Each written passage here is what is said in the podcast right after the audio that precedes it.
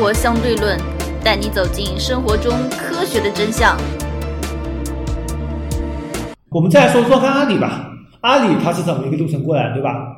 马云开始18罗汉建立阿里是做什么东西起家的？做黄页，对吧？把企业信息，把电话本，每个企业的信息给录入到自己的网站上面，用户可以在网站上面清楚看到企业的信息、地址、电话号码。从黄页开始，然后他发现我们可以做企业服务啊，我们做一个平台起来，然后让企业在我的这个网站上面录入信息，同时可以在网站上面联系到你，就形成了阿里巴巴这么一个网站。然后他把这个网站做到了全球，接着发现光做企业服务不行啊，我们也得做个人服务。你看那个eBay做个人电商 C2C 做的风生水起啊，我们也开始做淘宝吧。好，开始做淘宝。马云最牛逼一点是解决了支付的问题，建立支付宝，把钱打到支付宝中间，确认收货以后再把钱打给卖家。我觉得支付宝应该是最核心的，没有支付宝一切都没有了。其实这个支付体系，支付宝是个中介，对，同时支付宝还把资金给聚到阿里这边来了，对，有很多沉淀资金，你可以拿这钱做其他事情，对，更密于发展。同时当时eBay是免费1年以后开始收费了，而马云说我们3年内不收1分钱，这样让eBay上商家全部往这个阿里上跑。对，当时马云还推出个什么淘宝合伙人制度，你只要邀请一个用户注册给你10块钱，邀请2个用户注册给你20块钱，3个以上每个人给你20块钱。这个我就觉得很奇怪啊！当时eBay的资金实力没有阿里这么雄厚嘛，应该比阿里更雄厚。阿里这个完全就是跟以后的模式一样，就是暴力烧钱模式。阿里是烧支付宝里面沉淀资金的，还先投资。当时那个雅虎那波投资啊，是就杨致远原想投给盛大的，盛大陈天桥说我们不需要钱，我们现在不差钱，不要了。然后杨致远找不到人投资对象了，就投资了马云，赚大了，结果赚大了。这波钱烧起了这个淘宝，对，淘宝也成为一个巨无霸，绝对的巨无霸，是的。之后他开始建立了天猫，把商户付费商户也都区分出来，同时还有几个品牌，什么比如说什么聚划算啊，什么淘金币，一起给运营起来了。同时他在物流领域发力，参股各种物流企业，组建了菜鸟联盟，然后抄袭亚马逊在云服务上持续发力，对吧？阿里云。同时支付宝越做越大，越做越大。当时支付宝有个事情吧，当时阿里巴巴不是在香港上市吗？上市了10年以后退市了，退市的价格跟上市价格是一样的，等于10年白融资，1分钱没花。为什么它股价涨上去呢？阿里发展这么好，为什么它股价涨上去呢？因为支付宝不属于阿里巴巴，是一个另外的公司。对，马云把它独立出来，就是蚂蚁金融、蚂蚁金服。好像最近好像又改名了，叫蚂蚁科技了，好像感觉好像在金融容易让人家联想是骗子，好像听说更名了，叫蚂蚁科技好像是。然后他发现那个支付宝培养市场培养很厉害吧，开始把商户培养起来了，也是商户先支付宝建立起来，再微信再把他人给抢过去，对吧？同时他当时的口碑也是跟当时美团基本上同时啊。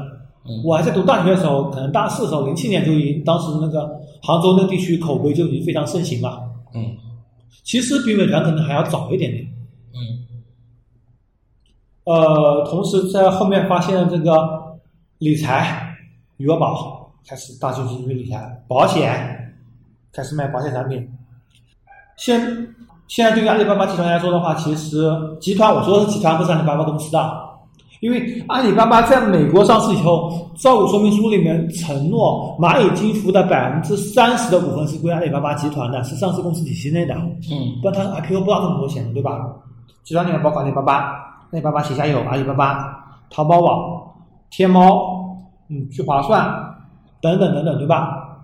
蚂蚁金服里面有支付宝，口碑，口碑现在和饿了么是合并的，叫口碑饿了么。然后肯德基，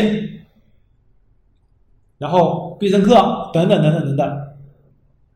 然后就是那个菜鸟网络，菜鸟网络里面有各种物流啊、菜鸟体系啊，还有自建的仓库，学刘强东要哪建仓库了？因为大家也知道，那个刘强东是怎么赚钱的？我先买仓库，买了以后把仓库搬到更偏的地方去，一个仓库变成好几个。因为确实，因为现在物流体系包括动车体系这么发达，对吧？其实它就卖地嘛。然后买更便宜的新地，仓货变更大。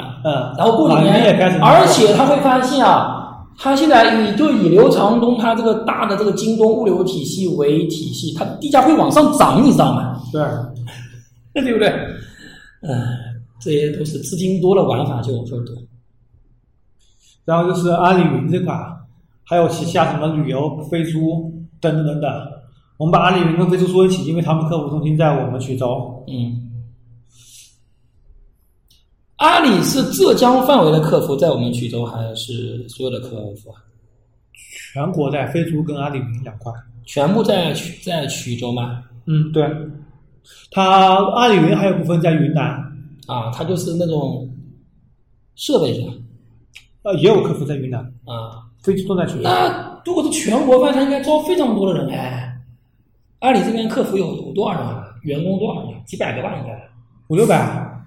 那也不多啊，600够吗？他这么大的客户群了哎，他只是飞猪跟阿里云啊，有多少用户啊？飞猪跟阿里云是吧？对啊，我在想光那个淘宝的客服怎么可能只那不可行？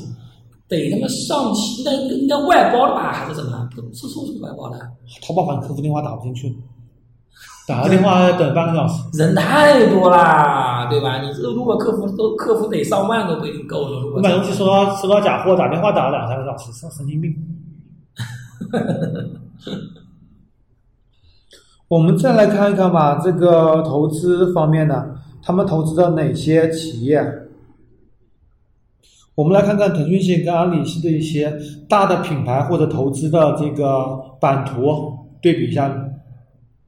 比如说，腾讯系有什么？有微信，有 QQ， 对应的阿里系软件是支付宝和钉钉，对吧？对。腾讯系有京东，对应的阿里系淘宝和天猫，对吧？腾讯系有美团，对应阿里系的饿了么。腾讯系有摩拜，对应阿里系的那个 Hello 和小黄车，对吧？腾讯系有腾讯地图，对应阿里系的高德地图。然后腾讯系还有大众点评，对阿里系的口碑网。腾讯系有腾讯视频，对阿里系的优酷。腾讯系有 QQ 音乐、酷狗音乐，对阿里系的虾米音乐、天天动听。腾讯系有 QQ 浏览器，对阿里系的 UC 浏览器。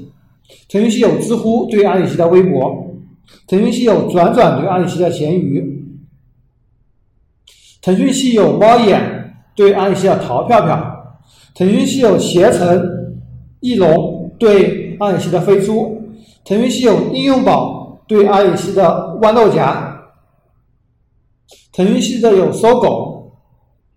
腾讯系的有 QQ 阅读，对阿里系的书旗下。如何收听我们的节目呢？您可以在喜马拉雅、荔枝 FM 或者苹果的播客应用上搜索生活相对论，关注爱因斯坦头像的就可以了。它是物种，但是永辉的，就基本上超市零售业就基本上被两大巨头给瓜分光了。再来看看其他的，肯德基、必胜客是被阿里吃去了，肯德基是几乎全吃的，必胜客是一小部分。麦当劳是被中信资本给收了。然后我们可以看到，刚刚也说到这么多了，我们日常生活中接触的很多东西都已经战完成了，这些它都是为了打通，都是属于纯粹的战略性投资，就是为了让你在所有的生活场景中都用到他们的服务，对吧？都用到他们的服务，当然了，除了腾讯和阿里，还有其他类公司也是投资的比较厉害的，比如说百度，比如说字节跳动。百度已经那个啥了吧？百度我觉得已经靠边站了吧，基本靠边站了，我感觉。但是还是很有钱啊，我感觉。钱我觉得都不是最重要的东西，关键就是雷军。雷军也是投资多吧。我们看一下去年这个几家公司的投资情况吧。阿里去年投资了 1714.93 亿元人民币啊，腾讯投资了 1089.62 亿元，京东第三名 270.73 亿，小米第四名 157.26 亿，美团第五名 136.45 亿，百度第六名 116.99 亿，字节跳动第七名 57.49 亿，滴滴第八名 22.33 亿。看看投了谁？腾讯投了几家大的我稍微说一下。腾讯去年一共投资了125次。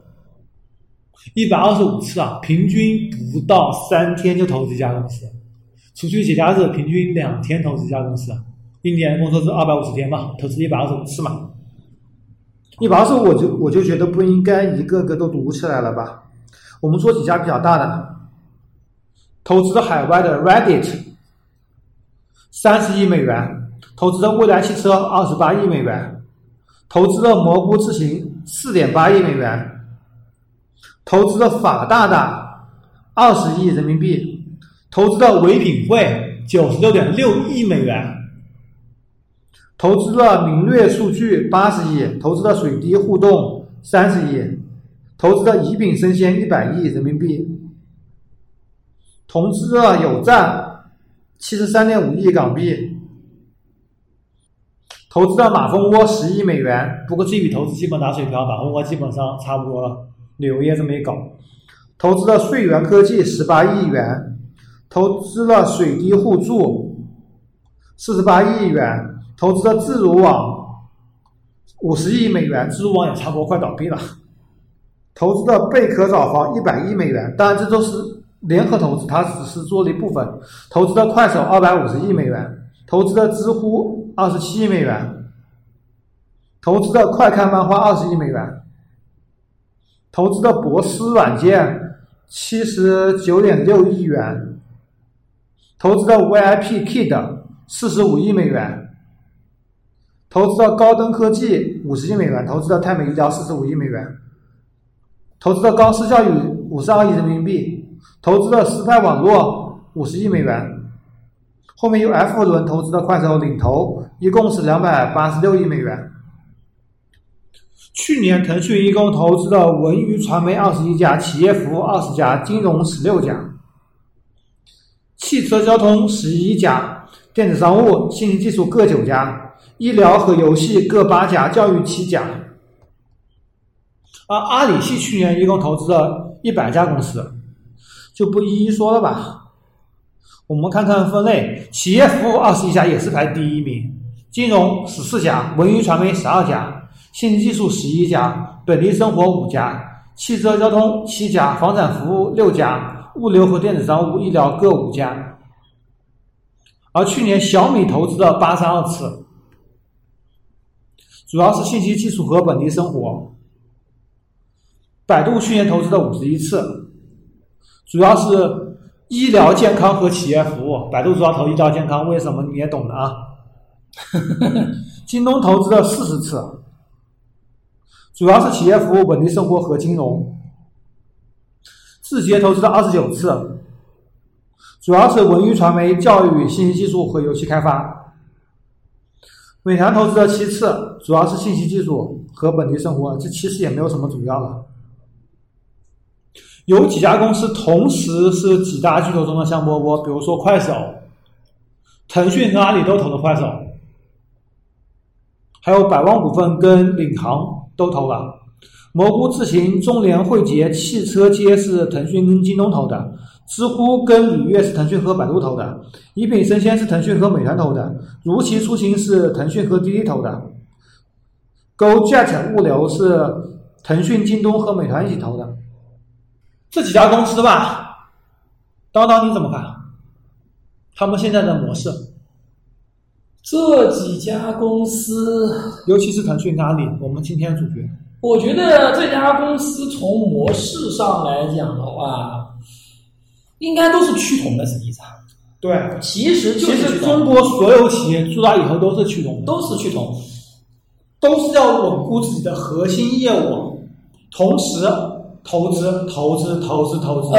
我觉得稳固核心业务来讲的话，其实从趋同从两个方面来讲，第一个就是它必须从线上打到线下，因为你就是它要就是你的交易场景。他要每时每刻就他要尽可能多的在你的生活中打造他的交易场景，对，这点是战略性的，其他一般的都不可能，就是说都是跟我有关的。刘强东接受采访的时候，就是基本上7-8年前接受采访的时候，对，你最后悔一件事情是什么事情？什么事情？刘强东说，我后悔没有提早做支付。对，那刘强东，哎，我觉得很奇怪。刘强东他明明看到阿里做支付了，他为什么不做呢？他当时跟银联合作，完全是把银联这样模式给照搬过来了。当时有个银联在线，知道吗？银联成立那个在线，后来发现后来被刘强东给收购了，然后完全的整合了。他认为银联我做什么其他支付啊？我跟银联直接合作就是了。对呀。没有做自己的支付平台，然后现在结果是什么样的？结果就跟人家卡脖子啊！他现在就是完全交给呀。现在京东的支付平台是哪个？京东支付啊，跟银联完全合作了呀。那他为什么有什么好？银联、京东支付啊。也就是说，他感觉支付这一块没有完全抓在自己手里。对呀，还是被银联卡脖子在。对，这个是很尴尬的一件事情。就是说，你刚开始的时候，这种战略性东西，刚开始你觉得跟别人合作，你觉得可能是会起步方便。但有些是最终的决定生死的关键性东西，一定要完全自主的东西抓在手里面，对吧？否则你会处陷于被动。支付是最核心的东西啊！你就会发现，真正网上做这种大型平台的，其实其他东西都是假的，只有支付是社交和支付。对，对社交和支付才是真的，但支付又是最关键的东西。你没有支付，其实就没有一切东西。你刘强东如果银联跟你弄垮，他不跟你支付了，你瞬间完了，那不可能的，对，是不可能。但是他完全可以抢了。比方说，我董事会要换个人，我加什么人，你就恶心你怎么办？世上有这种可能性，他也可以恶心支付宝呀，我银行不跟你交接了，那支付宝银行这么多。关键是银行已经充分竞争，你知道吧？而且我觉得这个可能性吧，这些企业巩固核心业务，同时投资其他企业向新兴领域发展，用他们手上资源。他手上有什么资源？有用户资源。中国没有公司比腾讯与阿里有更多用户资源了，对不对？尤其是腾讯，用户资源。可以说世界上只有 Facebook 和 Google 能够比，其他什么公司都没法比。而且腾讯有着充分的导入用户资源的方法，当年从 QQ 导到微信多少成功，更别说他现在从 QQ 和微信导入到各种手机游戏上面去了，非常的成功。同时他也投资很多新兴的行业，比如说什么行业有苗头，我投资你里面最巅峰的企业。用美团王兴的话来说，为什么要投资你？方法是因为你已经做到了第一，我有办法让你在每一个行业都能做到第一。而且互联网时代，行业只有第一名、第二名、第三名，没有第四名。哪怕现在传统的制造业，稍微高科技点制造业已经没有第四名了，你只有第一名、第二名和第三名了。第三、第四名，就是我要说的是什么呢？就是属于这种什么边际成本是非常非常低的，然后有种边际效益非常高的企业，最终一定是没有第三名和第四名的。有第三名，就是说就是基本上是老一跟老大平分天下，大多数是这样，就是说边际效益无限递减的东西。你要说像腾讯，它一款游戏开发出来，搞一个东西出来，它边效应是几乎就零嘛，边际成本几乎是零嘛，对吧？所以，这种行业这是趋势是必然。但是有一个很奇怪的地方，你就说京东、阿里和拼多多，未来会怎么样发展呢、啊？三分天下吗？拼多多真挺牛逼的，真的是我觉得让人完全想不到，从一个我觉得京东跟阿里都没有想到的地方，突然杀出个拼多多，真的我觉得是从天而降了，对不对？太牛逼了，反正现在中国怎么过？不是，关键是拼多多它还没有盈利吧？应该还没有盈利，它属于烧钱阶段吧？拼多多的财报，它那个季度补贴100亿，它哪来的钱？烧的钱，融资的钱。所以我觉得拼多多还是，除了这个补贴，如果不补贴的话，它已经实现盈利了。但它不补贴不行呀！啊，对，不补贴那不行了。对呀、啊，它不补贴不，所以拼多多我还不是说非常的看好，可能稍微有点大风大浪就可以把它给刮灭掉。然后你稍微内部出了一点问题，京东、腾讯啊，拼多多它现在到底是腾讯系还是阿里系啊？腾讯系是吧？它如果是腾讯系的呢？拼多多的成功完全是因为微信啊，完全是在微信平台扶持下起来。不是微信有它，我腾讯有它多少股份呀？10几20吧，大概。那刘强东那一边呢？没有，不是腾讯没有刘强东股份吗？也是腾讯有京东20%，19.9%。那也就是说，他搞个拼多多来制衡刘强东吗？哎，腾讯这个骚操作，我真有点看不懂。不，问题是这样子啊，这个拼多多问题在于它制衡不了京东啊，它和京东冲突其实并不大，只有手机上有冲突。拼多多，因为我没怎么用过拼多多。听说它现在还是砍价格是吗？应该已经慢慢也走向大同了吧？我拼多多基本上没怎么用过的。拼多多现在牛逼是每天你玩游戏啊，跟腾讯给你红包买东西都可以用，就跟腾讯全家一样，玩游戏玩腾讯的游戏是吧？不是，拼多多里面小游戏啊，你分享的呀、啊，什么种菜啊、养猫啊，它是真的把游戏场景跟购买场景他妈给嫁接起来了。对，而且老年人这边普及非常大。你爸妈不玩吗？爸妈不玩，我爸妈玩拼多多玩不要了，每天都玩拼多多，每天拼多多发来，然后又简单是吧？然后又简单，每个月几百块钱红包可以买东西，这他烧得起来。他买东西不是全部都可以用的，那种补贴便宜产品不能买的，只能买贵的东西啊，还能赚钱反正。而且那东西本身就是你商家要交服务费的商品，他才给你用。一般商品的话，你进去是不要收1分钱的，不像淘宝要进去交。那跟京东基本上没有什么冲突的，它这个是不同的消费场景。跟京东的话，手机上有冲突，就是手机就是构建了不同的消费场景嘛。对，就拼多多它是把社群场景和游戏场景完全融合进来，社交场景其实拼多多应该是最早起来的吧。嗯，对，就社交性非常强，对吧？对，来砍价什么东西，就是社交场景。对，然后现在把游戏场景也嫁接进来，那跟腾讯啊确实是有合作空间的。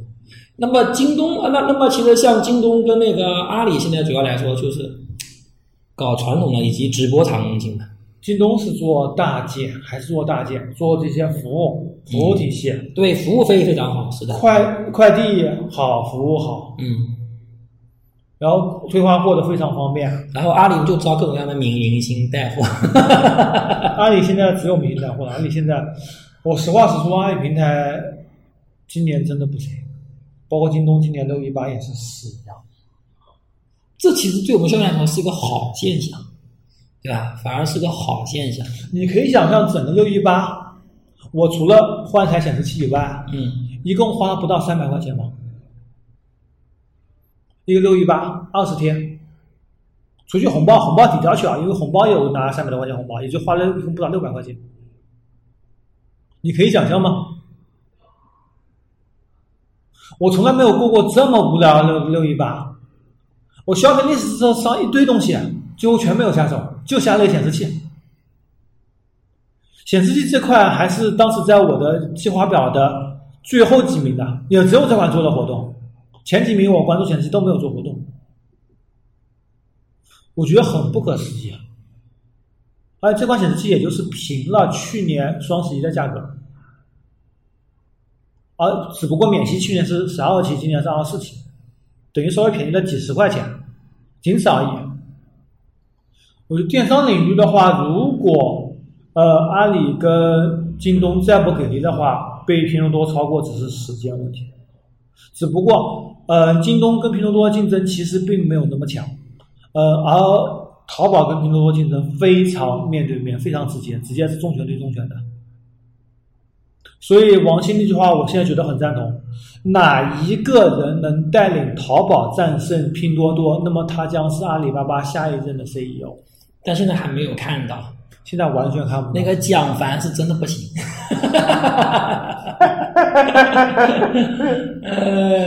我说实话，家里啊有些东西他们到这种到顶端的人了，对吧？已经是到职业发展几乎已经快到顶峰的人了，对吧？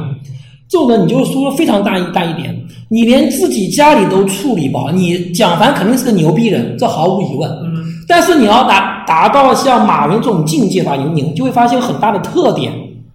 刘强东还差一点，你会发现没有？马云和这个马化腾为什么这么牛逼？那是真的挺牛逼。你发现没？他们一定是被很多人盯着的，多少竞争对手盯着，他又真的没有任何丑闻，家里安排的非常妥帖。我是说刘强东还不行，马云和马化腾虽然说有这种人恶意宣传说马云怎么怎么，但是一看就到恶意宣传，没有任何实锤，对吧？你不管做不做，我们自己也不好猜测，不管你有没有发生这么乱七八糟的事情，对吧？但我相信他们能把家里处理的这么好，这才是本事。你家里都处理不好，说明你的境界还是不够高。我就说一点好了，为什么那个人非常牛逼？所以我觉得死得非常可惜。讲到这边讲袁世凯，袁世凯有10几房姨太太，处理的非常好，从来不会说闹矛盾什么东西。袁世凯怎么样？对不同的这一太太，首先是一视同仁，第二个不同一太太做那个就安排他们做不同的事情。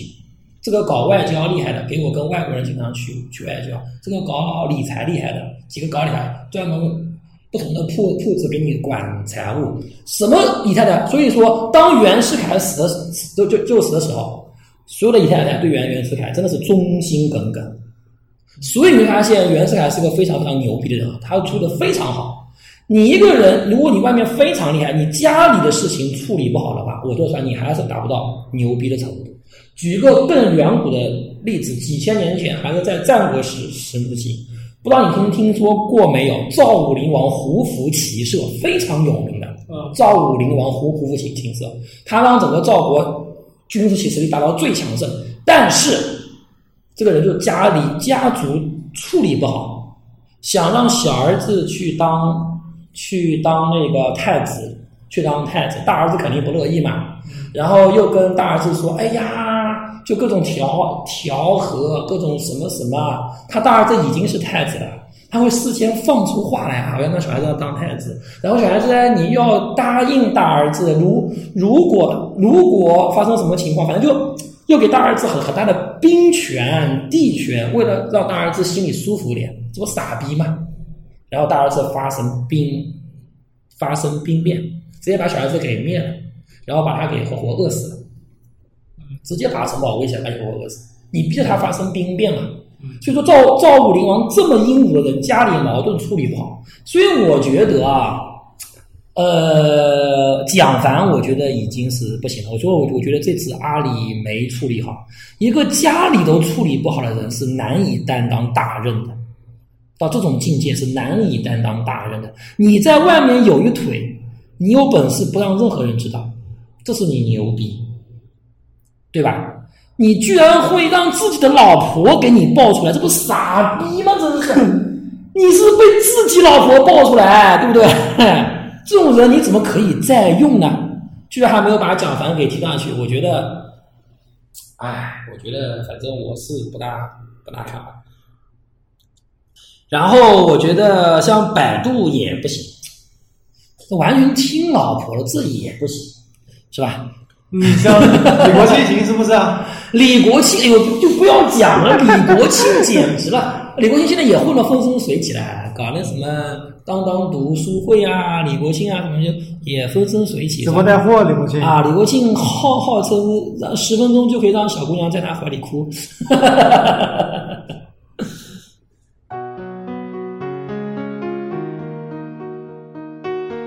如何关注我们呢？您可以加入 QQ 群4399-51710，关注公众号生活相对论 TLR， 关注网站eduxdl.com。